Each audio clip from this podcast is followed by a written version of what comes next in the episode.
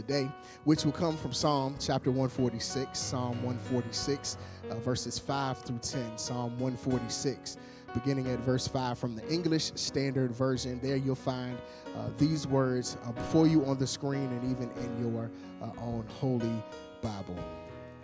Blessed is he whose help is the God of Jacob, whose hope is in the Lord his God, who made heaven and earth the sea and all that is in them, who keeps faith forever, who executes justice for the oppressed, who gives food to the hungry. The Lord sets the prisoners free. The Lord opens the eyes of the blind. The Lord lifts up those who are bowed down. The Lord loves the righteous. The Lord watches over the sojourners. He upholds the widow and the fatherless, but the way of the wicked he brings to ruin. The Lord will reign forever your God, O Zion, to all generations. Praise the Lord. Amen. Amen. This is the word of the Lord, and we thank God for uh, God's holy and righteous word. Uh, for the time that we have together today, uh, we would like to tag this particular text with the topic Rejoicing in God's Reign. Rejoicing in God's Reign. Rejoicing in God's reign.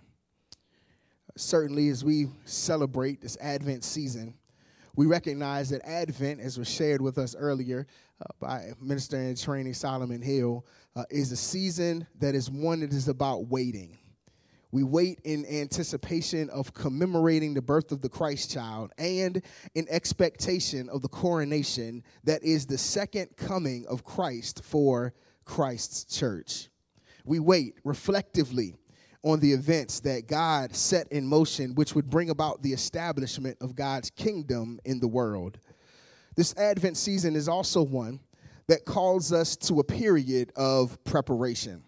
Y'all, we make many preparations and celebration celebration of the commemoration of the first coming of Jesus Christ. Yet, we are compelled to make sure that not only are we preparing our homes and our churches with decorations, preparing uh, our uh, Christmas trees with gifts under them for this season, recognizing them as commemorating the gift of Jesus Christ being given to uh, humanity, given to the world, but we recognize that we ought to also be making sure that we are prepared preparing our hearts and our spirits for Christ's return. Yes, I just want to let you know that Jesus is coming back again. He's coming back again. And this time that we have, this life that we have, uh, is a time that we have to prepare the way for his return. Y'all, the Advent season is one of waiting, it's one of preparation, and it's also a season of rejoicing. This is the beauty of Advent it gives us a chance to reflect and be joyful for the marvelous thing that God has done for us through Jesus Christ. What is this marvelous thing, you might ask, that God wrapped God's self in human flesh and sent God to be born through the womb of a woman, a woman named Mary, uh, that he would live, that he would walk and talk and die and experience the life as we uh, that, as we have experienced it, and that then he would ultimately give his life uh, as a sacrifice for our righteousness with God. This is what gives us our reason in this season to rejoice because the Advent uh, is a time where we can rejoice in the Genesis, in the beginning, in uh, the com- in the culmination, the commemoration of this moment that God has set forth this plan in the world. That we can rejoice because it is proof that God loves us. It is proof that God has been our refuge, that God has been our strength, and that God is looking out and thinking about us. And as we turn to our text today, this psalm that we read from today, Psalm 146, is the first of five Psalms that bear the title of Hallelujah Psalms. These Psalms are Psalms that were written around the time that Israel uh, was returning from a terrible time of bondage in Babylon. After they returned from exile, the Jews rebuilt the city uh, walls of Jerusalem, and we talked about that previously. Uh, we talked about how the city has been rebuilt when we looked at some passages from Nehemiah earlier this year. Uh, and after they uh, had the walls of the city rebuilt, they rebuilt the temple and began to reestablish their nation. They began to commemorate the grace of God in bringing them back from the edge of, uh, of extinction. And these psalms, uh, these praise psalms, are written specifically to glorify the name of the Lord. It seems the Jews were so moved by what the Lord had done in them and for them that they could not contain their praise. Therefore, all five of these precious psalms begin and end with a declaration of praise unto the Lord and a call for others to be involved in the praise. They all begin and end with the with the phrase praise ye the Lord. That phrase translates into the Hebrew word hallelujah. You know the word hallelujah, the word we say is uh, the praise is above every other praise. Hallelujah. That is this is what this translates to. And so the people were praising the Lord because of all that the Lord had done for them. They understood the truth that their years in bondage were the direct result of their sins. They understand and realized that they were back on their own land by the pure grace of God. They knew that they had been punished because they worshiped other gods, and they knew that they had been brought back to their homeland, to Jerusalem, to Mount Zion, uh, by the uh, by the one true and living God. And I just want to pause right there to remind you that when we get to the place where God has brought us back from our sin, God has brought us back from our bad decisions, God has brought us back and not taken us out in spite of all that we've done to put ourselves in position and in harm's way, that ought to be enough for us to exclaim as the Israelites did, Praise ye the Lord. I want to remind you today that God is indeed still worthy, just as He did it for the ancient ancient people, for the ancient Israelite nation. God moved in grace and in power to deliver our souls from the torment of sin. That's what we're celebrating in this Advent season. That God has delivered us from an eternity spent apart from Him, and He's adopted us into His own family when we uh, when He saved us from our sins. If these ancient people, if these Israelites could praise the Lord for His grace in returning them to their homeland, how much much more should God's re- redeemed people, God's people in 2021 on the uh, on the backside of COVID-19, on the backside of social distancing, on the backside of disease and despair and dismay and depression, how much more should God praise God's people praise him for bringing us out of the shame and the sentence and the sorrow of our sins and our situations. And this is what we see happening in our text today. This is what we see happening in our text today. Verse 5, the, psalm, the psalmist says, Blessed are those whose help is in the God of Jacob and whose hope is in the Lord. Blessed are those whose help is in the song, in the, in the God of Jacob, and whose hope is in the Lord. The psalmist links this whole idea of helping with the God of Jacob and with the story of Jacob back in Genesis. You know, uh, Jacob, we know Jacob is one of the four parents, of God of Abraham, Isaac, and uh, Jacob. But do you know Jacob's story? Uh, Jacob was far, y'all, from being perfect, but yet God honored his faith and helped him in times of need. Y'all, Jacob started out as a con, con artist, as a manipulator, as a uh, taking advantage of situations and trying to work them to his advantage. He was one that was working working out and trying to uh, to maneuver his way through his own devices, through his own thought, through his own mind uh, into the favor of God. Yet, when he decided to place his faith in God, he learned to trust God's promises, and that's good news for somebody today uh, because the reality is uh, we are all far from being perfect. We are all in need of divine redirection and God-centered guidance. And here's the good news uh,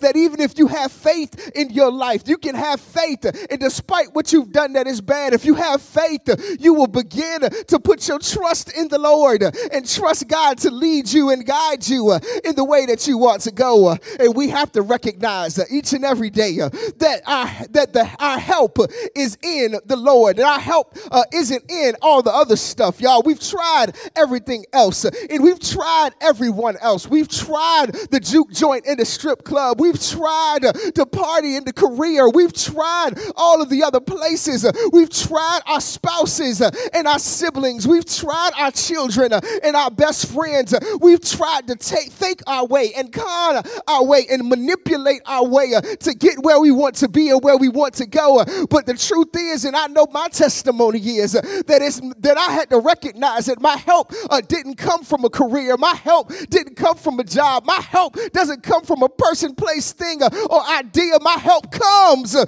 from the Lord. And when we've tried it on our own, we have we've uh, recognized that our blessings are connected to where we get our help and where we place our hope. You see what the text says in verse 5. It says, "Blessed are blessed are those whose help is in the God of Jacob and whose hope is in the Lord our God." And our blessings that we are blessed when we place our when we place our hope in the Lord our God, when we find our help in the Lord our God. Because one thing I do know uh, is that God will lead us and guide us in the right way, uh, in the way that is righteous, for in the way that is going to lead us to glory for His name's sake. Uh, and our joy is found once we've sought our help. Our joy is found once we've secured our hope in the Lord our God. And I know that that's somebody's testimony in their living room today. I know that that's somebody's testimony as they're sitting and watching this at some point in time in the future. That when you let God help you for real, for real, not just showing up to church, not just practicing performative Christianity, but when you let God help you with your insecurities and your imperfections, when you let God help you with your problems and your perceptions, when you let God help you with your bondage and your burdens, not only did you find the help that you needed, but you also found the hope that you needed. Your testimony is just like the song that we all love to sing, that we gave it over to the Lord and the Lord worked it out for us. Uh, that's your testimony today. You want to write it in the comments. You want to put, God worked it out for me.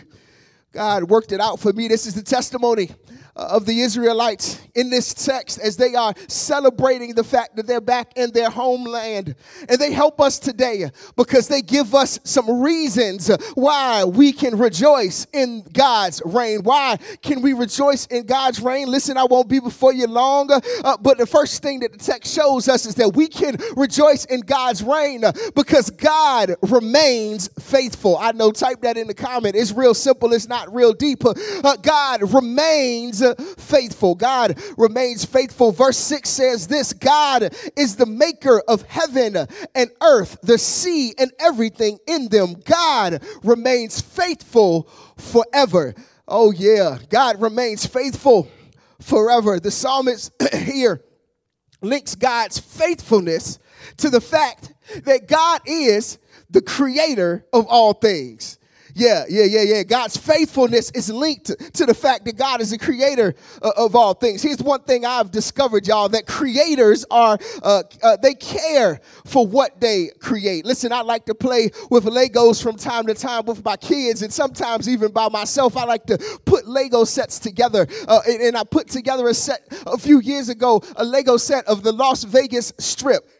I was excited about that thing, excited about getting all the pieces together uh, and seeing what the final product looked like. But y'all, as soon as I finished putting it together, as soon as I finished getting done, here come my babies. Daddy, what is this? Daddy, what is that? Grabbing on it and almost breaking it. And y'all, I was getting starting to get a little upset. I had to check myself and remind myself that they are little kids and that they, they just, they're just curious about what daddy is doing. So I showed it to them, but I said, you got to be careful because daddy worked hard hard to put this together because I cared about what I had created in that moment. Because creators care about what they create, they cultivate it and pour themselves into it. They want to see it be its very best. And that's why we are passionate about our children because we uh, participated in the creative process for their being. We want to make sure that our kids are getting the very best, that they're receiving the very best, that they're growing to be the best that they can be. That's why artists, y'all, are passionate about their work because it's representative of them. I'm reminded uh, uh, of, a, of an artist named Erykah Badu uh, who said before the intro of one of her songs that she's an artist and that she's sensitive about her stuff. She said something else. I'll let you go find it uh, and listen to it. But artists are sensitive about it because it's a creation, it's them sharing themselves with the world. And if we are, as humans, are passionate about what we create, how much more is God passionate about what God has created? God has created the world and all who are in it. God has created you uh, and created me. And that's a good reminder today uh, that God is passionate about you, that God cares for you, that God loves you, uh, that God is pursuing you, that God wants God's best for your life. God is faithful to us, not because of what we have done, but because God created us. Yes, we're not perfect, we're messed up, we make decisions that don't please God all of the time, but God is passionate about us, and God is faithful to us because God created us. And if God uh, made it, then that means that God will sustain it. And if God created you, that means God will sustain you. And if God created me, that means God will sustain me. And that's a reason that we ought to rejoice in the reign of the Lord. Uh, we can we have evidence of this because all we have to do is look around and recognize that the sun rises and sets, that the seasons move from winter to spring to summer and to fall, that the earth is held in perfect balance so that the fish of the sea, the birds of the air, the beasts of the field, and all of humanity is able to exist and coexist in a way uh, that allows everything to have what they need. Uh, God cares about us. God has put this thing together. God has been faithful unto us. God just doesn't remain faithful, but God, the psalmist reminds us that God doesn't just remain faithful, but God remains faithful forever. Yeah, you ought to type that in the comments. Type that word forever in the comments because that means for us that the faithfulness of God is has no beginning or end. That means for us that the faithfulness of God doesn't have a time limit or an expiration date. Uh, that means for us that God's faithfulness, that there is no action that God won't take to remain faithful to God's people. God was faithful before you got here, and God will be faithful after you leave here. God was faithful before the trouble showed up, and God will be faithful after the trouble is gone. God was faithful before the great season in your life, and God will remain faithful through the ups and the downs, the mountain peaks and the valley low. And all we have to remember is that God is with us. One thing that is certain is that life will certainly bring us disappointments and letdowns. God, Jesus rather told us uh, as much when he said that we would have tribulations in this world. Y'all, people will let us down. The government will let us down. The courts will let us down. Material possessions will let us down. Relationships will let us down. The church will let us down. Listen, we'll let our own selves down. But this is why the psalmist cautions us in verse 3 of Psalm 146 not to put our trust in human beings who cannot save, because even those with the best intentions, when they are gone, they leave unfulfilled promises. This is why we are told not to put our faith into things that will rust and decay because they are only temporary. This is why we can place fully our trust in the God of Jacob because God will remain faithful forever. And is there anybody here today, anybody in the comments today uh, that's excited to be reminded today of the fact that God will remain faithful forever unto you? I know God was faithful uh, when your friends walked away. God was faithful when the job laid you off. God was faithful uh, when your spouse walked out on you. God was faithful when you didn't have anywhere else to turn. God was faithful and God will be faithful forever. Yes, God will be faithful forever, but not only that, not only will God be faithful uh, forever, but the text, the psalmist reminds us that God remembers the forgotten. Yeah, you ought to type that one too. God remembers the forgotten. God remembers the forgotten. Verses 7 through 9, the psalmist uh, makes a list of those with whom God interacts in the world. Listen to those who are mentioned by the psalmist. Uh, he says, the psalmist writes, uh, that God interacts with the oppressed, the hungry, the prisoner, the blind, the bowed down, the righteous, the foreigner, the fatherless, the widow. Think about this, y'all. The one thing they all have in common is that oftentimes these are they who are marginalized. These are they who are outcast. These are they who are forgotten about in the context of our culture. In the time in which we live, uh, the time in which we live, rather, is not like uh, is is unlike days in which the psalmist uh, was composed. The song rather was composed. Uh, we live in a time that's similar to what they were going to. Yes, uh, they didn't have all of the, the media contraptions and technology that we have, but people been people as long as there have been people. Uh, society, even among God's chosen people, favored those who were the haves, the rich and the powerful, and the leaders and the popular, and left those who were the have nots often forgotten about. And if we were honest with ourselves, we would recognize that more that the oftentimes we are as concerned as we aren't as concerned as we ought to be about the plight of our neighbors. It would seem as if we look around the landscape of our nation, the landscape of our city, the landscape of our block in our neighborhood, and that there is little concern by those in positions of power for those who are poor, for those who are hungry, for those who are displaced and immigrant and on the fringes of society. Yet these are the exact people that God draws near to. These are the exact people that God remembers. And y'all, that's the joy of the Advent and the Christmas season. Uh, that when we were waiting, needing someone to pull us from despair, from the despair of the sin in which we lived, that when we were the least and the look left out, that God took God's self and provided for us a reminder that God sees us, that God knows us, and God loves us. And y'all, that's not only true 2,000 years ago in a little town called Bethlehem, but it's true today uh, wherever you're watching from Richmond or Chesterfield or Henrico or, or Hanover. It's true in Virginia and up and down the East Coast. It's true across our nation and across our world that God has not forgotten about you. That whatever you're going through, whatever you're facing in this moment, God remembers you. That God sees you. God understands where you are. God knows what you're dealing with. And God is with you in this moment. That's something we can rejoice about. Yes, it might not feel good right now, but God is with you. It might not look good right now, but God is with you. It might not look like it's going to work out or that it's going to come together, but God is with you. And this is your reminder today that Jesus loves you, that God loves you, and that God has not forgotten about you. Yeah, God has not forgotten about you because God sent God's son through a teenage girl named Mary. God sent God's son to the lowliest place, to a poor teenage mother uh, and father sent God's son to be born uh, in a manger, to be born in the place where the animals stay and the animals lay. God understands what it means to be left out.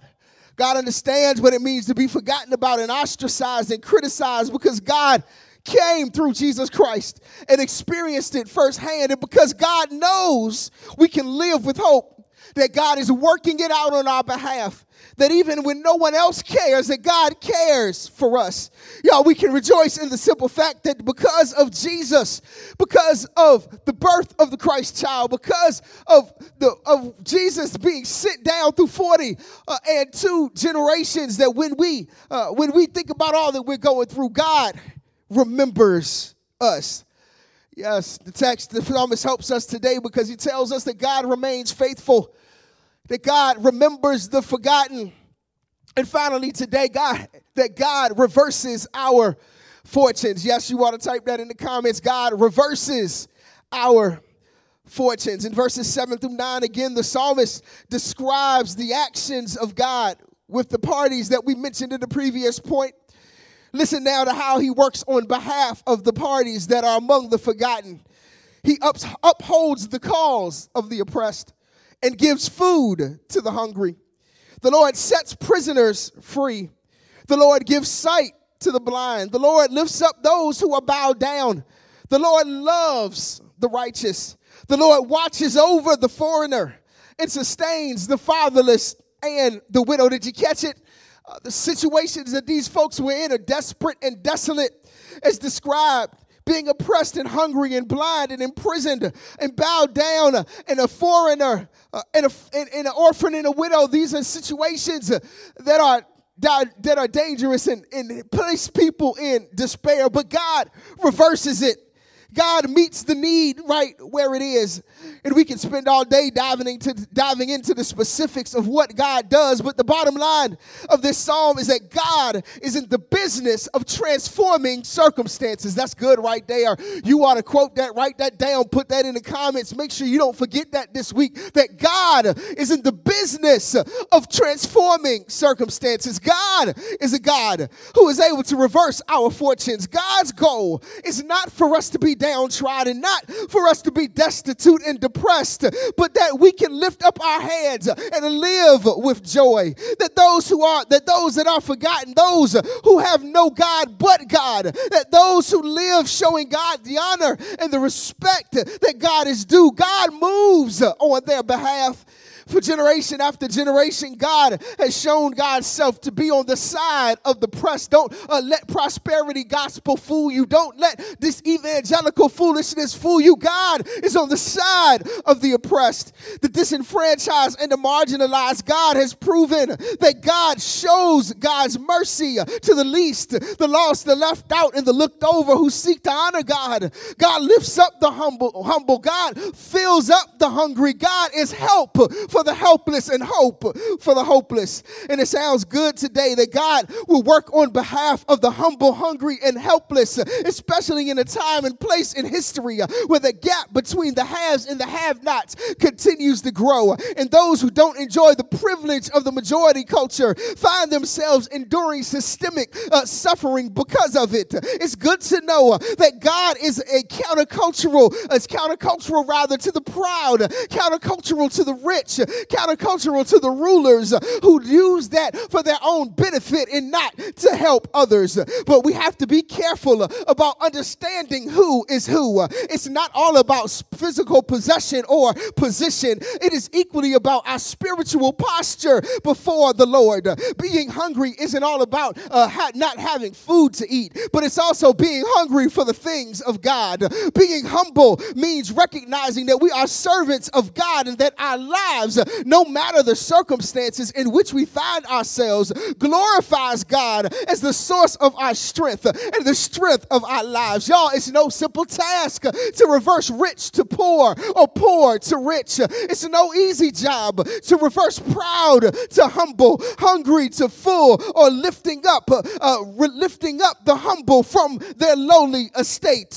These require the great power of God, and this is Israel's testimony that God has lifted them up from nothing uh, to something. Uh, that it was the power of God that has caused them to be a light to the nations. It was the power of God that performed mighty deeds throughout the history of Israel's life. And I believe today uh, that that's the testimony of your life uh, as well. That as you look back over your life uh, and think things uh, over, that you can truly say that you were proud, but it was God's power that made you humble. you were helpless, but God's power gave you the help you needed. You were hungry, but God's power filled you with good things. You were powerful, but God's help, God helped you to realize that there is no power greater than the Lord's. You were sick, but God's power healed you. You were broke, but God's power provided for you. You were losing your mind, but God's power kept you sane in the midst of chaos. You should tell the story of your life that it was the power of God that reversed the course of your life, that it was the power of God that, as old saints would used to say, uh, that picked you up, uh, turned you around, uh, and placed your feet on solid ground. God was faithful. God remembered you in your forgotten estate. God, the power of God reversed it. The power of God changed it. It's the reversing and remembering power of God that gives us a reason to rejoice today. That we can rejoice in the reign of the Lord because God remembered God's people and sent Jesus as a baby to bring hope to our hopeless situations. God remembered God's people and sent Jesus as a sign that God keeps God's promises. God remembered God's people and sent Jesus to reverse the curse of sin. God remembered God's people and sent Jesus to reverse the broken relationship between humanity and divinity. And that ought to be enough today that when you think about it, that you ought to lift your hands and glorify God on today. that's ought to be enough for you uh, to put your trust uh, and to put your faith in the promises of God. Because as Tye Tribbett would say, uh, He turned it when it looked like you were down and out. He turned it when it looked like the disease was going to take you out. He turned it when it looked like the relationship was over. He turned it. God turned it for you. And you want to give God praise because this is your reason to rejoice. You can rejoice in God's reign because God turned it for you. You think about all that the Lord has done. You can celebrate the fact God has turned it around. Rejoice in God's reign. Your testimony might be praise the Lord. The Lord would reign forever. Your God, O Zion, to all generations. Come on, let us pray. God, we thank you for these moments today where we recognize that it's your reign and your power that's kept us. It's given us a reason to rejoice. That you remembered us, remembered us in our forgotten estate, remembered us when everyone else had forgotten about us. God, that you remain faithful unto us. Regardless of where we are and what we go through, you are yet waiting with us in the midst of the trial, in the midst of the challenge, in the midst of the circumstance. You are there with us. God, as you've reversed our fortunes, it should have taken us out. You protected us. should have kept us down. You lifted us up. should have emptied us completely. God, you kept us full. We should have run out energy, passion, spirit. God, you gave us what we needed to sustain and to keep going. God, we thank you today. God, we pray now for some man, woman, boy, or girl who may be watching this today, recognizes your that you are faithful, recognizes that you have not forgotten about them, and recognizes that you have reversed the fortunes in their lives. God, we pray now that they would today make a decision to say yes unto you. We pray, God, that they would make a decision to connect their lives with you through this, through your son Jesus Christ. God, we pray that there may be one who wants to rededicate their lives today, God. We pray that they would submit and heed that call. There may be one who wants to partner their lives in their work and their ministry and the gifts that you've given them with our community here at TMCBC. God, help them not to be hesitant to respond to your call. God, help them to say yes to you on today. We love you, God. We thank you. It's in the mighty and the matchless name of Jesus the Christ we pray. Amen.